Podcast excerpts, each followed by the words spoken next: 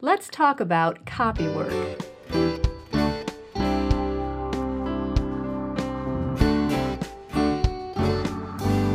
I'm Sonya Shafer with Simply Charlotte Mason. Perhaps you have heard the term copywork and wonder exactly what it is. Well, copywork is a method that Charlotte Mason used to help children learn letter formation. Let's walk through what that looks like. Basically, you need two things something to copy and something to write with. The something to copy might be a stroke, a letter, a word, or more than one word. We'll get into those details in a minute, but the key is how it is formatted. The letter or word to be copied should be in a handwriting font, not a regular book type font. You want to show the child an exact model of what his writing should look like. Then, make sure there is space directly below or beside that letter or word so the child can copy each stroke and make sure it is in its place just like the model. That space could have lines for guidance, or it might not, and we'll talk about that in just a moment too. But keep those two keys in mind a handwriting font model with space for copying it, either directly below or beside. All right, that's the something to copy. You'll also need something for the child to write with. Usually that will be a pencil, but if you are working with a preschool child or with a child who has weak muscle tone in her hands, you'll probably want to start with a whiteboard and a dry erase marker. That marker will be easier to hold and it will glide more smoothly across the whiteboard with less friction than a pencil on paper.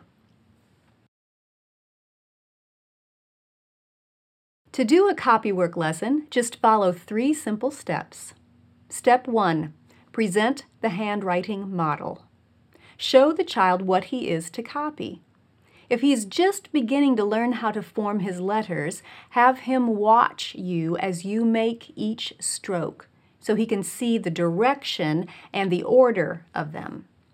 If he already knows the letter formations, you can simply give him the passage without demonstrating the strokes. Step 2. Have the child copy the model. Now it's his turn to try to make his writing look just like that model. You want him to give his best effort and full attention to his work, so keep the lesson short. Focus on quality, not quantity. The fluency will come, and yes, that takes practice, but just remember the more often he practices sloppy writing, the sooner sloppy writing will become the habit. So keep it short and focus on quality instead. It will be easier for your child to give sustained attention and best effort if the lesson is short. You want to set up a habit of good handwriting. Then, step three have the child compare and possibly correct. After the child has copied the model, have him look closely and carefully at his work and compare it to the model. Does he see anything that needs to be changed? The number of mistakes your child makes will give you a clue as to how long the copy work should be for optimal attention and best effort. If you see a lot of misformed strokes or out of order letters or missed letters, you're probably assigning too much back off to the point where he can succeed. You want his copywork lesson to be a reinforcement of good habits and to leave the child with a sense of accomplishment at a job well done. Just remember, you're setting up attitudes toward writing as well as habits. Longer passages will come in time, but pushing will only sabotage your efforts. Now, if the child compares his writing with the model and nothing needs to be changed or corrected, he's done, lesson over. But if his writing does not look just like the model, he has to do it again until it does. Most children catch on really fast. Having to do that copy work again is a natural consequence that will encourage full attention and best effort the first time, and that's the habit we want. Now keep in mind that phrase, best effort, especially if your child has muscle issues or other challenges. He might not be able to make his writing look exactly like the model. I have a special needs daughter who struggles with muscle tone, especially in her hands. In those situations, respect the child as a person and encourage him to do the best he can. If he gives that lesson his full attention and tries his best, well done. Because copywork is used for beginning handwriting, there's a wide spectrum of ways that you can level it up or level it down.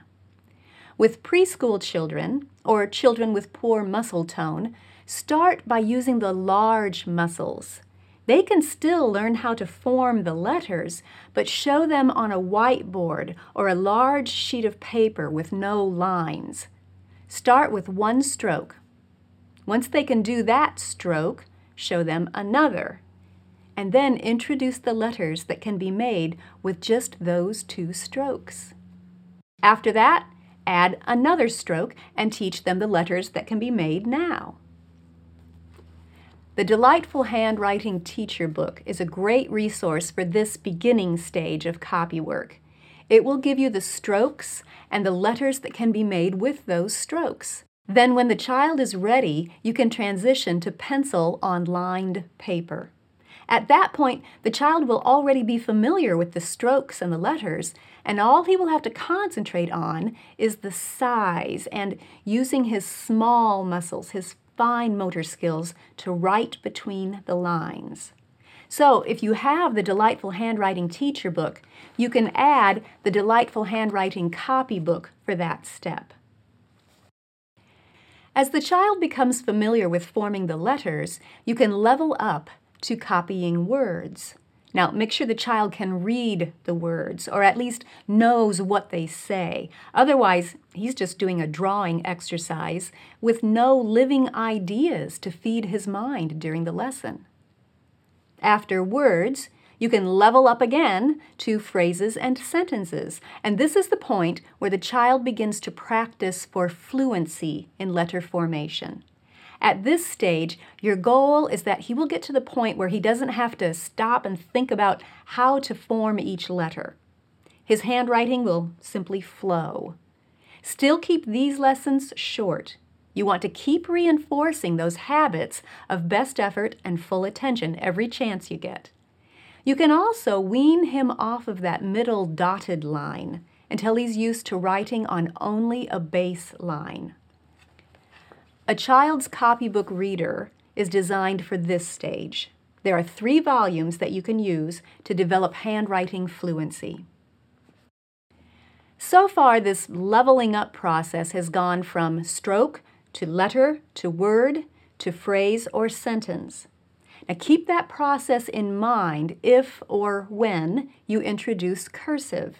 You'll need to go back at the beginning of the process. Level back down to strokes and letters made with those strokes in cursive. Then gradually work your way back up to words and phrases or sentences. Now, most likely, the leveling up won't take as long as it did with printing when the child was younger, but just keep in mind that you'll want to level down again when you start with a different type of writing. The resource Print to Cursive Proverbs will help you with that process and transitioning from print to cursive. Let me give you one more way to level up. After your child has learned the letter formations and is in that practice for fluency stage, whether print or cursive, you can add in a little informal spelling component. Give your child a heads up and say something like, Here's your copy work for today. Now, I want you to pay special attention to how these words are spelled as you are copying them, because when you're done, I'm going to ask you to spell one of them for me without looking. Obviously, start with easier words to help your child develop some confidence at this new skill. And you can ask for those spellings orally or in writing. Do what fits your child best. But that little additional requirement will encourage your child to begin cultivating an important habit the habit of looking at how words are spelled as he is reading. And it will set him up for success in transcription. Transcription is the next step after copywork. We'll cover transcription in an upcoming episode. I'll leave links in the notes to all of the copywork resources that I mentioned. Thanks for joining me.